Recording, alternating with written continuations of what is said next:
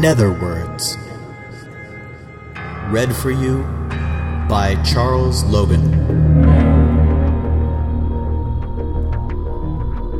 A Princess of Mars by Edgar Rice Burroughs. Chapter 2 The Escape of the Dead. A sense of delicious dreaminess overcame me. My muscles relaxed, and I was on the point of giving way to my desire to sleep when the sound of approaching horses reached my ears. I attempted to spring to my feet, but I was horrified to discover that my muscles refused to respond to my will. I was now thoroughly awake, but as unable to move a muscle as though turned to stone. It was then, for the first time, that I noticed a slight vapor filling the cave. It was extremely tenuous and only noticeable against the opening which led to daylight. There also came to my nostrils a faintly pungent odor, and I could only assume that I had been overcome by some poisonous gas. But why I should retain my mental faculties and yet be unable to move, I could not fathom. I lay facing the opening of the cave, and where I could see the short stretch of trail which lay between the cave and the turn of the cliff around which the trail led. The noise of the approaching horses had ceased, and I judged the Indians were creeping stealthily upon me along the little ledge which led to my living tomb. I remember that I hoped they would make short work of me, as I did not particularly relish the thought of the innumerable things they might do to me if the spirit prompted them. I had not long to wait before a stealthy sound apprised me of their nearness, and then a war bonneted, paint streaked face was thrust cautiously around the shoulder of the cliff, and savage eyes looked into mine. That he could see me in the dim light of the cave, I was sure, for the early morning sun was falling full upon me through the opening. The fellow, instead of approaching, merely stood and stared, his eyes bulging and his jaw dropped. And then another savage face appeared, and a third, and fourth, and fifth, craning their necks over the shoulders of their fellows whom they could not pass upon the narrow ledge.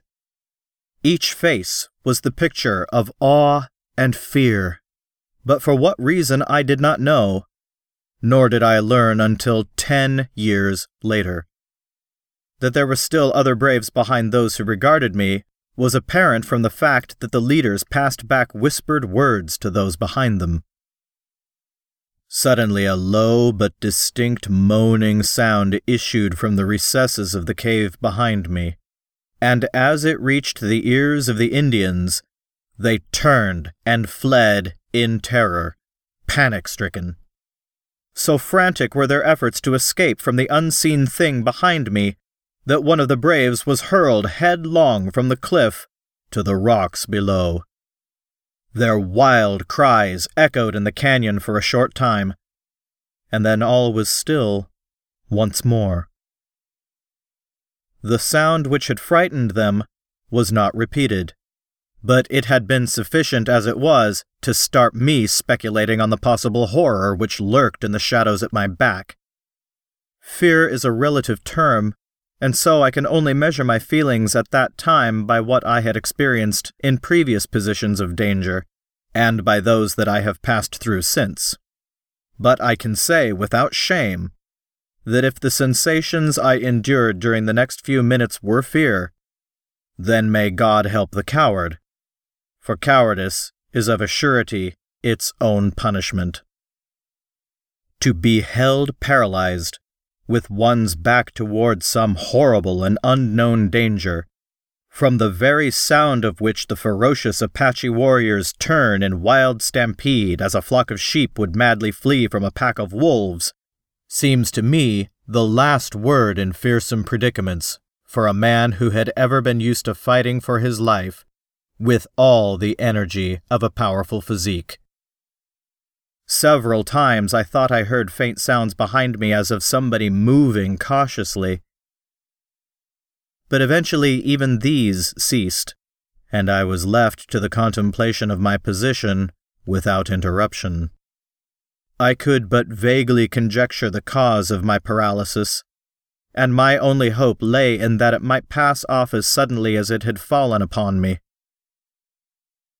Late in the afternoon, my horse, which had been standing with dragging rein before the cave, started slowly down the trail, evidently in search of food and water, and I was left alone with my mysterious unknown companion and the dead body of my friend, which lay just within my range of vision upon the ledge where I had placed it in the early morning.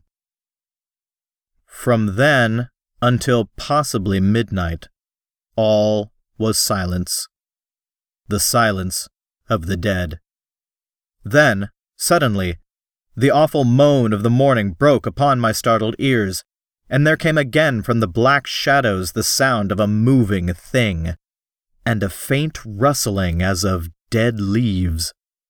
The shock to my already overstrained nervous system was terrible in the extreme, and with a superhuman effort I strove to break my awful bonds.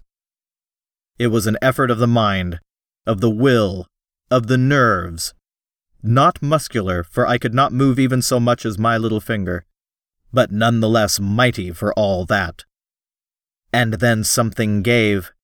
There was a momentary feeling of nausea, a sharp click, as of the snapping of a steel wire. And I stood, with my back against the wall of the cave, facing my unknown foe. And then the moonlight flooded the cave, and there before me lay my own body as it had been lying all these hours, with the eyes staring toward the open ledge and the hands resting limply upon the ground. I looked first at my lifeless clay there upon the floor of the cave and then down at myself, in utter bewilderment, for there I lay clothed. And yet here I stood but naked as at the minute of my birth. The transition had been so sudden and so unexpected that it left me for a moment forgetful of aught else than my strange metamorphosis. My first thought was, Is this, then, death? Have I indeed passed over forever into that other life? But I could not well believe this, as I could feel my heart pounding against my ribs from the exertion of my efforts to release myself from the anesthesis which had held me. My breath was coming in quick, short gasps. Cold sweat stood out from every pore of my body, and the ancient experiment of pinching revealed the fact that I was anything other than a wraith. Again, I was suddenly recalled to my immediate surroundings by a repetition of the weird moan from the depths of the cave. Naked and unarmed as I was, I had no desire to face the unseen thing which menaced me. My revolvers were strapped to my lifeless body, which for some unfathomable reason I could not bring myself to touch. My carbine was in its boot, strapped to my saddle, and as my horse had wandered off, I was left without means of defense. My only alternative seemed to lie in flight, and my decision was crystallized by a recurrence of the rustling sound from the thing which now seemed, in the darkness of the cave and to my distorted imagination, to be creeping stealthily upon me. Unable longer to resist the temptation to escape this horrible place, I leapt quickly through the opening into the starlight of a clear Arizona night. The crisp, fresh mountain air outside the cave acted as an immediate tonic, and I felt new life and new courage coursing through me. Pausing upon the brink of the ledge, I upbraided myself for what now seemed to me wholly unwarranted apprehension. I reasoned with myself that I had lain helpless for many hours within the cave, yet nothing had molested me, and my better judgment, when permitted the direction of clear and logical reasoning, convinced me that the noises I had heard must have resulted from purely natural and harmless causes. Probably the conformation of the cave was such that a slight breeze had caused the sounds I heard. I decided to investigate, But first I lifted my head to fill my lungs with the pure, invigorating night air of the mountains. As I did so, I saw stretching far below me the beautiful vista of rocky gorge and level cacti studded flat, wrought by the moonlight into a miracle of soft splendor and wondrous enchantment. Few Western wonders are more inspiring than the beauties of an Arizona moonlit landscape. The silvered mountains in the distance, the strange lights and shadows upon hogback and arroyo, and the grotesque details of the stiff yet beautiful cacti form a picture at once enchanting and inspiring, as though one were catching for the first time a glimpse of some dead and forgotten world. So different is it from the aspect of any other spot upon our earth. As I stood thus meditating, I turned my gaze from the landscape to the heavens where the myriad stars formed a gorgeous and fitting canopy for the wonders of the earthly scene. My attention was quickly riveted by a large red star close to the distant horizon. As I gazed upon it, I felt a spell of overpowering fascination. It was Mars, the god of war, and for me, the fighting man, it had always held the power of irresistible enchantment. As I gazed at it on that far gone night, it seemed to call across the unthinkable void, to lure me to it, to draw me as the lodestone attracts a particle of iron. My longing was beyond the power of opposition. I closed my eyes, stretched out my arms toward the God of my vocation, and felt myself drawn with the suddenness of thought through the trackless immensity of space. There was an instant of extreme cold and utter darkness.